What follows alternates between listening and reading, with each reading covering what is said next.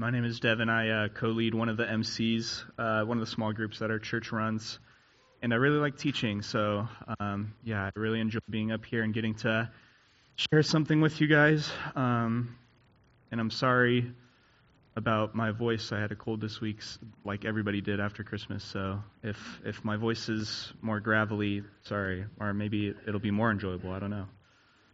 Um, so I was thinking about if you can notice if what do you start to notice when you become a better person? Can you notice that you're becoming a better person? What sort of things happen in your life? Um, like I was thinking, do you realize that you're being more generous, or do you all of a sudden notice that you're nicer to everybody and just in general more kind? Um, or do you spend just more time listening to people instead of talking? And I think what it boils down to is when you grow as a person, when you grow uh, into Christ, when you grow under Christ, you become more people conscious, if that makes sense. You become more conscious of just people in general. And what I think starts to happen is you see the needs of people more, you start to notice people more and give people more attention. Uh, your heart is drawn towards those um, who are especially love deficient or they're needy or they're lonely or they're lowly. And I think that God creates within you a heart that sees other people, not just yourself, because you start to understand other people as God sees them. You start to see them through His eyes. I think specifically what happens is God helps you to understand um, that every individual person has value and that every person is made in the image of God. And these are two of the most fundamental truths about humanity, about humankind, which you can derive from the, just the, the very beginning of the Bible, from the start of Genesis. It's firstly that humans are made in God's image, obviously, and what that entails is that we are unlike anything else in God's creation.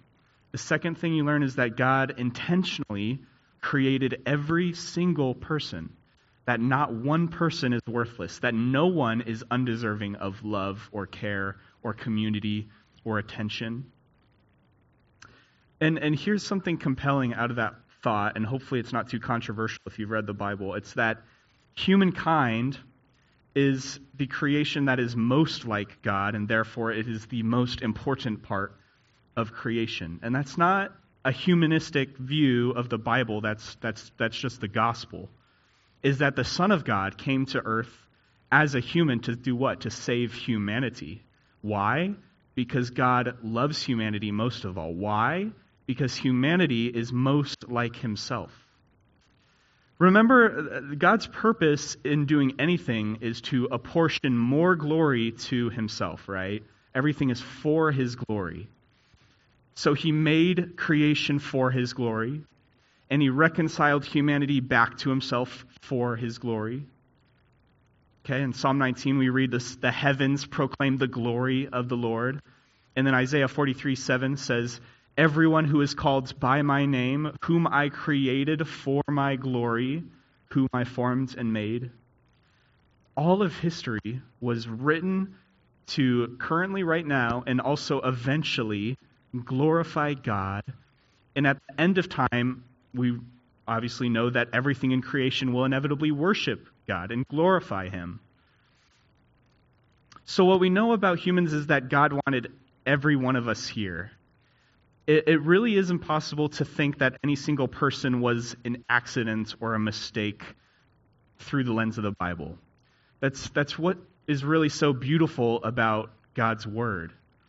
The rest of the world and, and a whole bunch of systems of religion and philosophy will try to convince you uh, something else that, that everything is assigned to chance um, or that you're just a bag of chemicals in a flesh suit or that you're a, a, a soul that's being transferred from body to body to body, um, or that you're really not all that of an individual anyway, and you're part of a collective, or that your you know highest purpose is not to serve yourself but to serve society. But knowing that God created individuals, that is the ethos behind the church's culture of social work and hospitality and our morals. When every human has value, those that are particularly vulnerable or they're needy or they're desperate, they deserve our care and attention, right? This is why the church stands so staunchly on pro life morals because we know that each and every human, including those who are unborn, are precious image bearers created intentionally by an almighty God. This is why Christians are first in line for adoption, first in line for foster care. This is why humanitarian efforts usually have a Christian name. It's because underneath that framework of, of love that we all know and stand by is this really robust and this foundational theology of God's overwhelming love and desire for relationship with every human that he created, right? So the Word of God relates that God knew you, he wanted you, and so according to his unlimited power and sovereignty, he spoke you into being. And of course, you know, New Age thinking and like postmodern culture kind of infiltrates that um, and distorts that idea to a harmful degree when you hear things like, uh, you know, you're such an individual that you can really decide whatever you want to do with your own identity. You can really decide whatever you want to do with your life.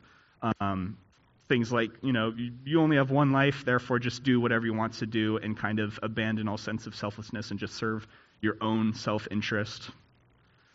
But the beauty of being created by a loving Father and a perfect Creator is that God gives you an identity, right? And He revels in you discovering who He made you to be. And we trust that God's version of, of who He wants us to be is greater than anything that we could aspire to be or force ourselves to be. And that furthermore, that God alone can give us a wonderful purpose that gives us meaning and it gives us a reason to be here. And now, this is a New Year's message, obviously. Um, it's supposed to be hopeful. And all I'm really trying to do here is, is just convince you that God specifically created you and He forgives you. Um, and I think that I can do it with just one scripture. So we're going to turn to Psalm 8. Um, and as you do that, I'll pray. Lord God, um, I'm just standing before a bunch of people that you created and that you love. Um, each one of us has a story and a testimony um, and a reason for being here and a reason for sitting down and listening. And you know all that uh, better than even we ourselves do. And so we just pray that we could sit underneath you this morning um, and really just revel in our place in creation and uh, just love you, um, God, and, and, and understand um, Lord, just how, how special you made us and uh, that you love uh, each person here, God, and that you created them for a reason. Um, pray that you would unfold that purpose before us today and that we would be able to think about it and just, um, yeah, really allow ourselves to breathe it in and uh, understand why it is um, that you created us and why it is that you um, decided to save us. So we just pray these things in the name of your Son. Amen. Wrong one.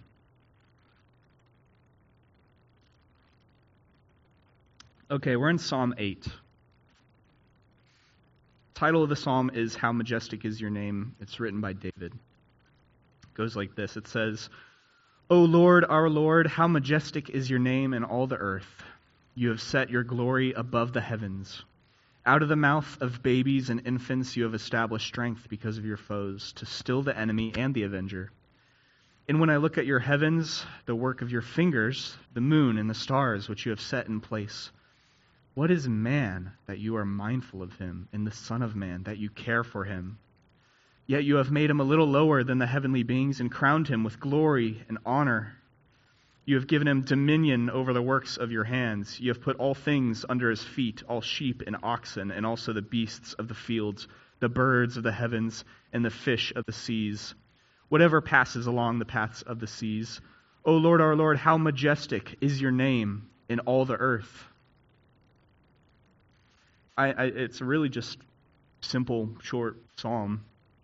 Um, it doesn't say you know too much, but I think it's just packed with so many uh, truths about about people, um, about yourself, about uh, the gospel, about Jesus. Um, I, I, really just like it a lot, and I kind of want to explore what makes it so good. Um, so the big themes that we're wrapping our heads around in this psalm are basically everything that I just introed with. It talks about God's glory. It talks about creation, um, humanity. It talks about man's purpose.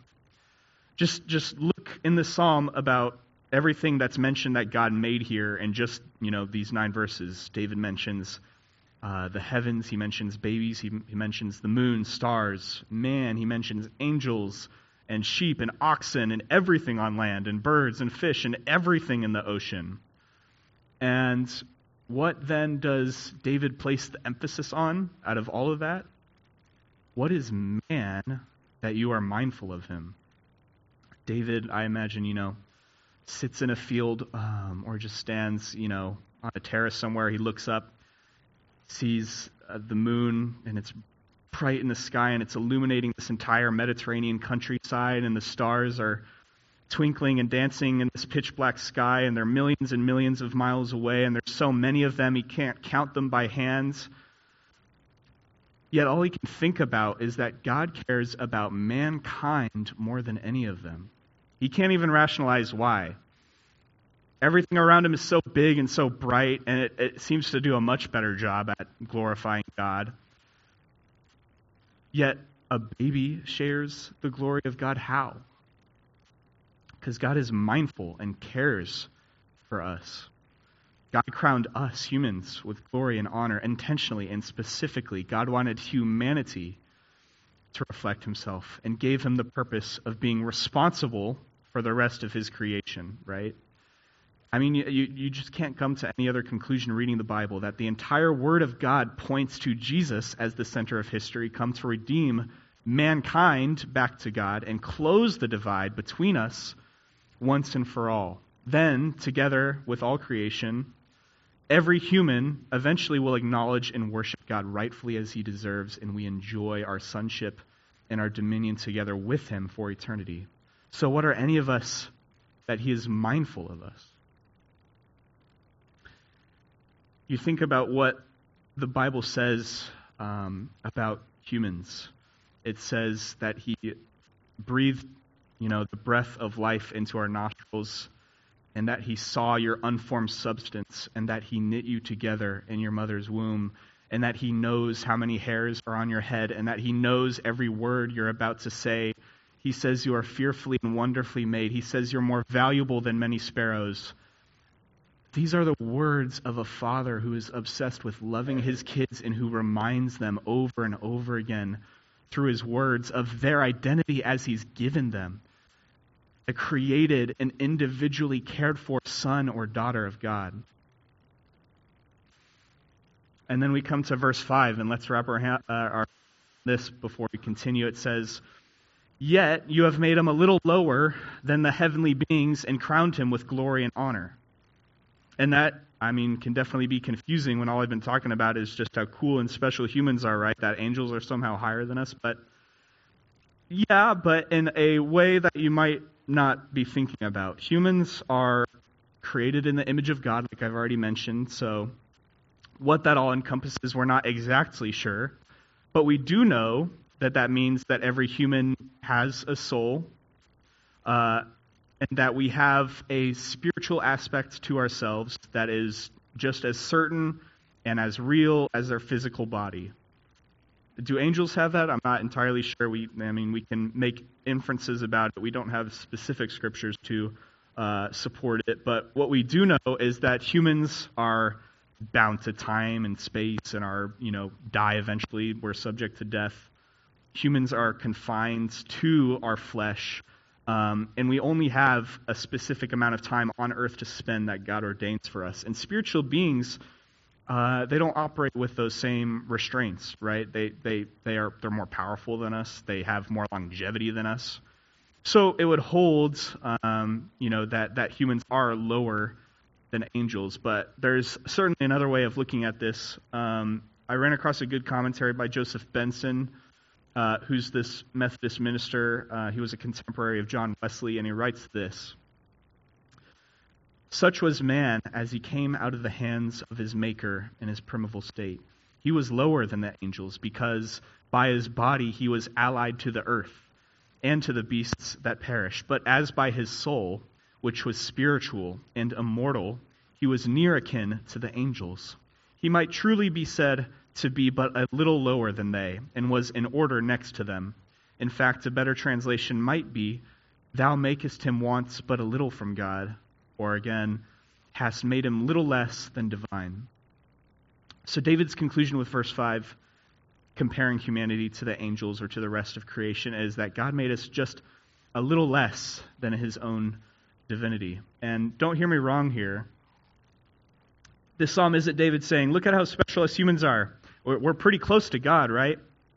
That's not the complete thought, and it finishes well in the next couple of verses. He says, You have given him dominion over the works of your hands. You have put all things under his feet. So it's through our understanding of God and through our relationship with him, our constant striving to know him better, um, that we retrieve our purpose and our meaning in life. Every other human that doesn't know him can't say the same, that they have a definitive purpose, that they have a definitive meaning for being here. They can, of course, create their own or they can uh, have it assigned to them by some other system, but divinely, God gives us a reason to being here, and that's unique to us and us alone. It isn't, you know, just enough to claim the identity uh, that He's given us through our adoption in God, but also we need to understand how living according to God's will for our life it grounds us on this earth for our temporary residency. Uh, it really is a fallacy, and one that I've you know become a victim to a lot of times. Um, to think that you know, okay, you're saved, and now I just step into this waiting room for heaven, and I just wait my entire life in this waiting room, and then eventually I'll hear my number called, and then I'll get to go to heaven. That's not true. Not only has God given you identity, but He also gives you a meaningful reason to follow Him with your life day by day. The word dominion here in this psalm is, is a callback uh, to Genesis, where God gives Adam this goal to be fruitful, to increase in number, to fill the earth, subdue it. All those things talk about dominion. Dominion basically meaning uh, the power and the authority uh, to rule over the rest of creation. So here we understand that the whole earth is subject to humankind, who in turn is subject to our Creator God. That is why we can say that humankind is the most important part of all of creation. Specifically, you know, that, that one guy who used his free will and humanity to obey God instead of sin and then died, and we'll talk about him later, hopefully. Well, we will.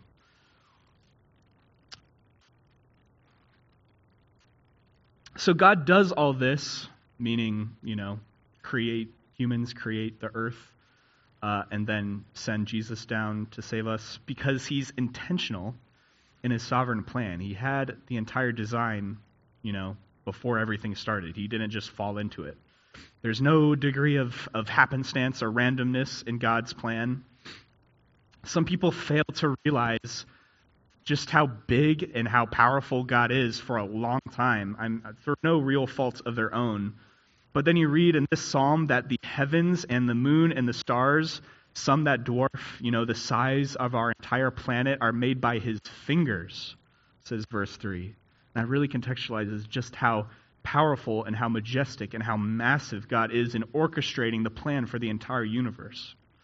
Not only that, but God sustains the entire universe every second we sit here. Were it not for his sustenance, everything would just fall apart. There would be no creation left for us. Not only that, but we know that Christ is preeminent over all, which beyond the importance for his status as someone that we worship and obey, what preeminence really means is that he's before all things, that he's in, uh, in him all things hold together. And so then we come to God creating us as individuals. And when God then creates you, you specifically, why do we have trouble believing that He wanted you, that He wanted us specifically, that He loves me specifically, that He's forgiven me specifically?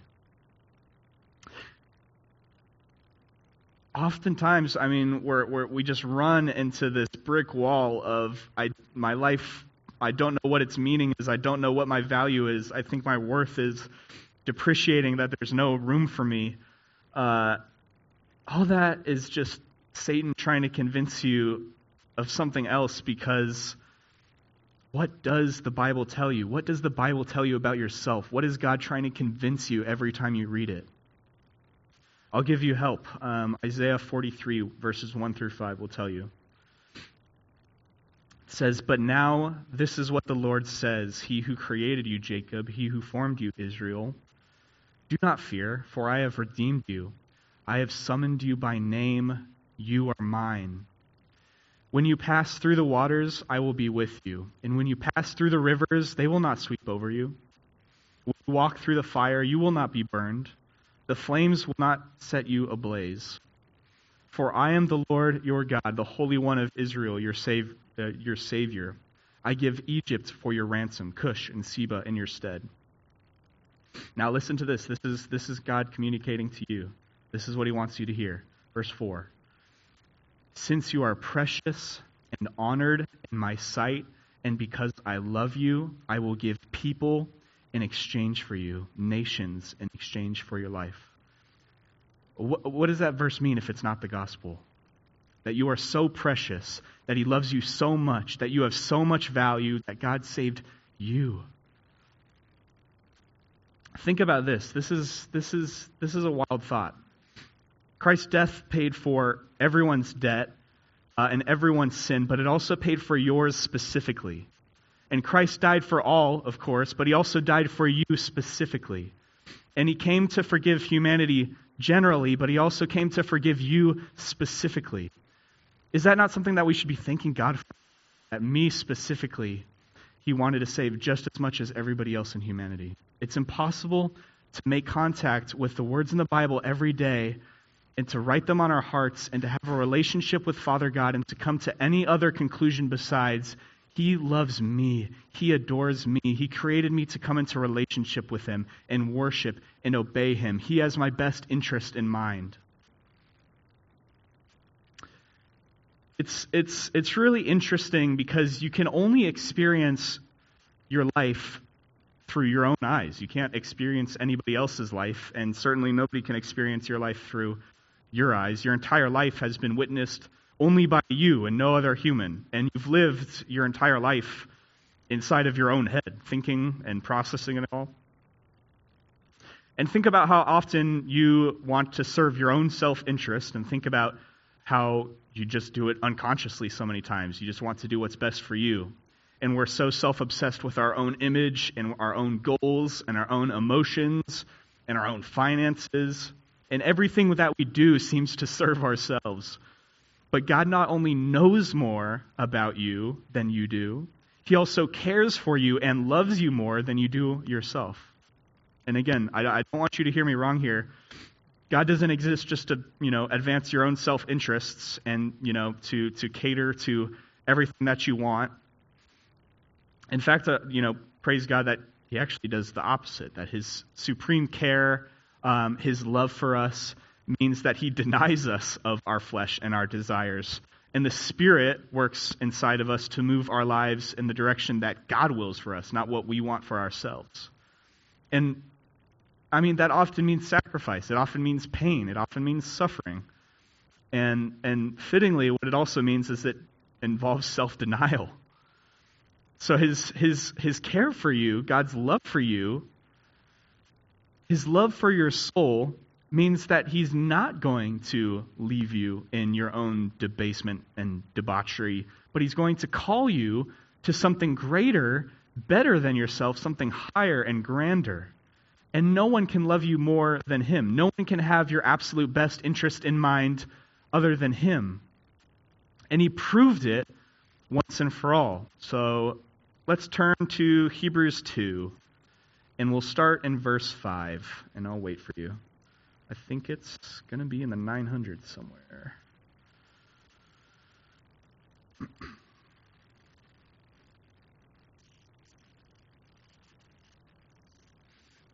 Uh, page 941 if you're in the house Bible, and then the word Hebrews in the number 2 if you're in your phone Bible.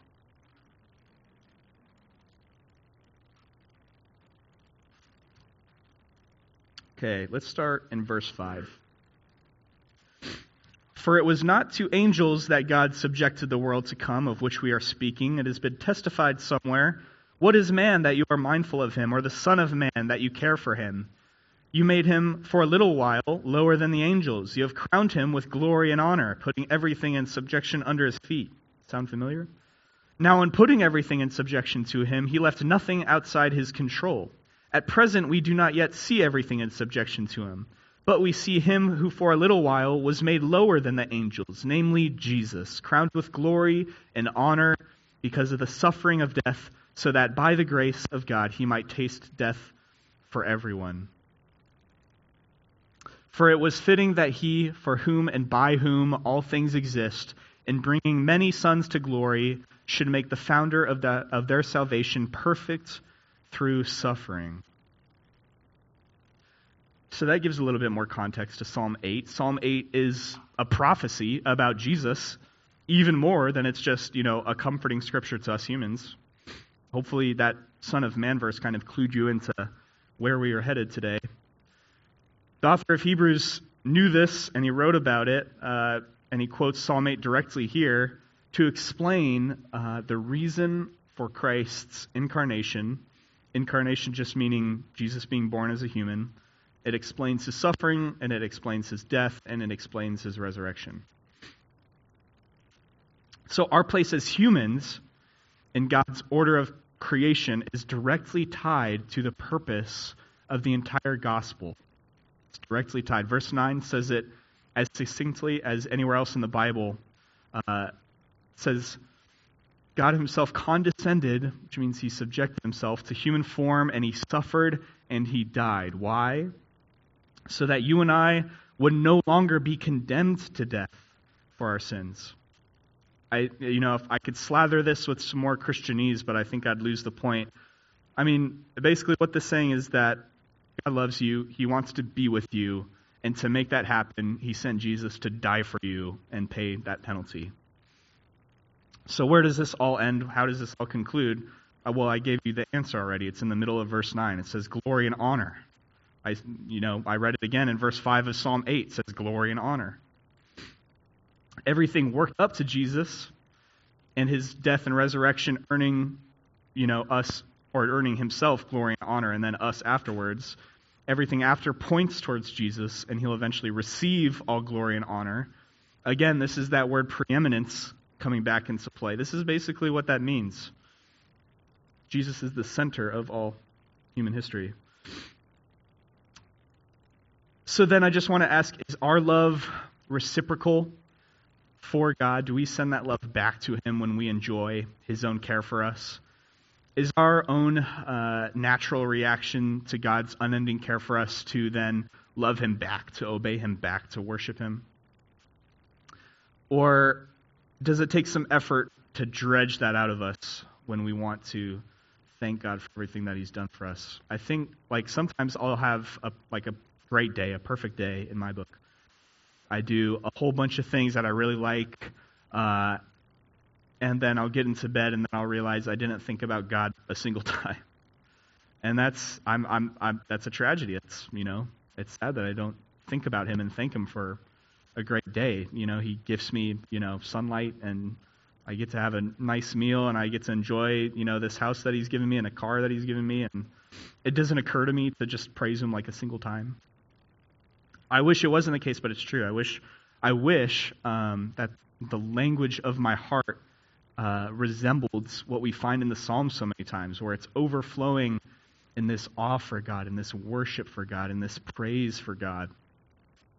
Um, so I wanted myself to kind of uh, dwell in the Psalms for a little bit longer. So over the summer, what I did was I read through all the Psalms, and in my phone, I just kind of cataloged sort of what the themes were of each Psalm.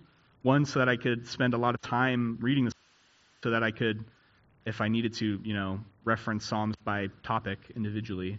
Um, but anyway, something that I found was that there are so many Psalms that are praise Psalms. There are so many. There's 150 Psalms uh, in the book of Psalms, and how many of them are about praise? 50.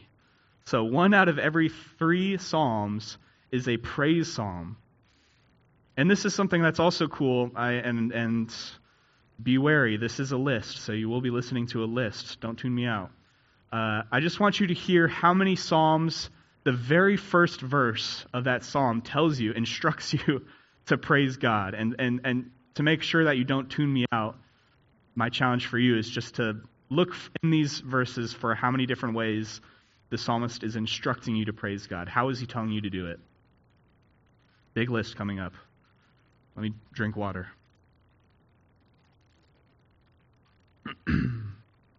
this is the first verse of all these psalms.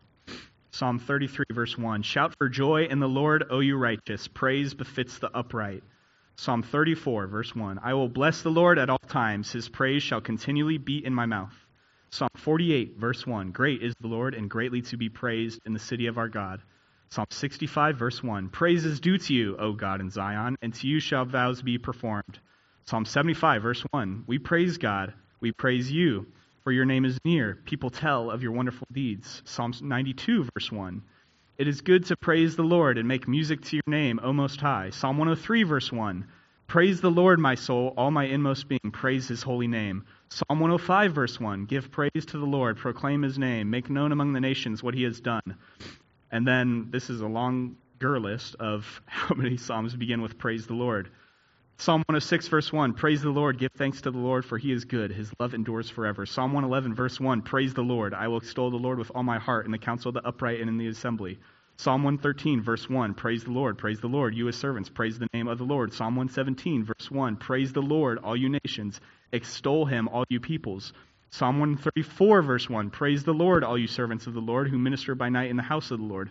Psalm 135, verse 1 Praise the Lord, praise the name of the Lord, praise him, you servants of the Lord. Psalm 138, verse 1 I will praise you, Lord, with all my heart. Before the gods I will sing your praise. Psalm 146, verse 1 Praise the Lord, praise the Lord, O my soul. Psalm 147, verse 1 Praise the Lord, for it is good to sing praises to our God, for it is pleasant and a song of praises fitting. Psalm 148, verse 1 Praise the Lord, praise the Lord from the heavens, praise him in the heights. Psalm 149, verse 1 Praise the Lord, sing to the Lord a new song, his praise in the assembly of the godly. Psalm 150, verse 1 Praise the Lord, praise God in his sanctuary, praise him in his mighty heavens. Does this not tell you that the Lord is worthy of our praise, that he thinks about us above everything else in creation? He cares for you, even though you spite him and even though you scorn him all the time. Ten times we fail, and a hundred times he sustains us still. If you are a child of God, I want you to know that he's not too big for you. In fact, it's actually the opposite. He's so big that he can take care of you.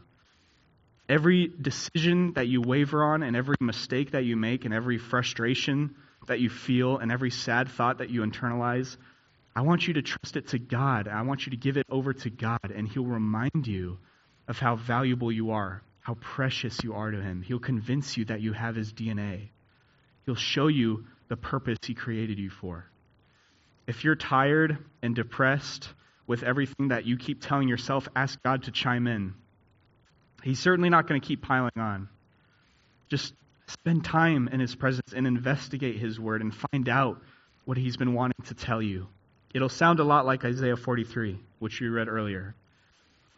He'll tell you, You are precious and honored in my sight, and because I love you, I will give people in exchange for you.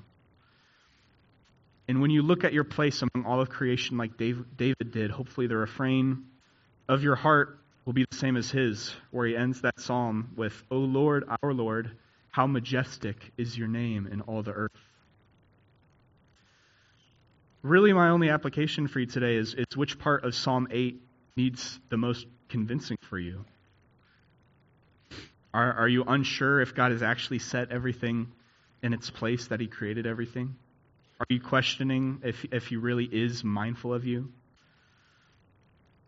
Do you not know what, what having dominion over the earth looks like for your life? Um, or, like me, are, are you just hoping that His love stays at the forefront of your mind and at the tip of your tongue, willing to praise His name for an audience of one or an audience of a lot?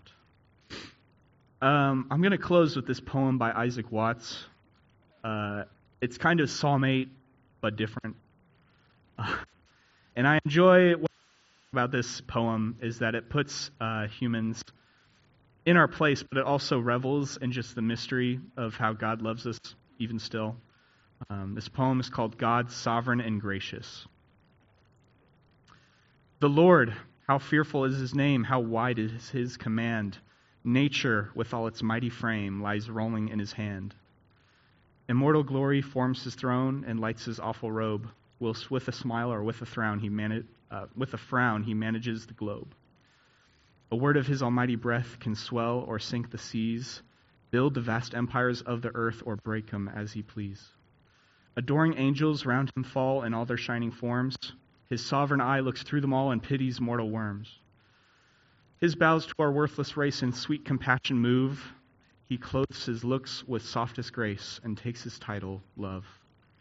Now let the Lord forever reign and sway us as he will. Sick or in health, in ease or pain, we are his favorites still. No more shall peevish passion rise, the tongue no more complain. Tis sovereign love that lends our joys, and love resumes again. Will you pray with me? Lord, I need a lot of convincing, uh, and I sure, I'm sure a lot of people um, in this room do too, uh, that you care for me, um, that you love me, and that despite everything that I do that's wrong, and despite how often I fail, uh, Lord God, that, that you created me specifically and that you wanted me. Um, and that's just a joy to to think about is that, uh, Lord, that you loved me so much that you brought me into being um, and that you gave me this life that I have now. And even though we all walk through our own struggles and we have trauma and we have hard things in our past and we have so much uh, baggage to deal with constantly, at the end of the day, we can come to you um, and we can read those verses in Psalm 8, we can read those verses in Isaiah 43, and understands that you gave Jesus up um, for us, that we might uh, come back to you and spend eternity with you.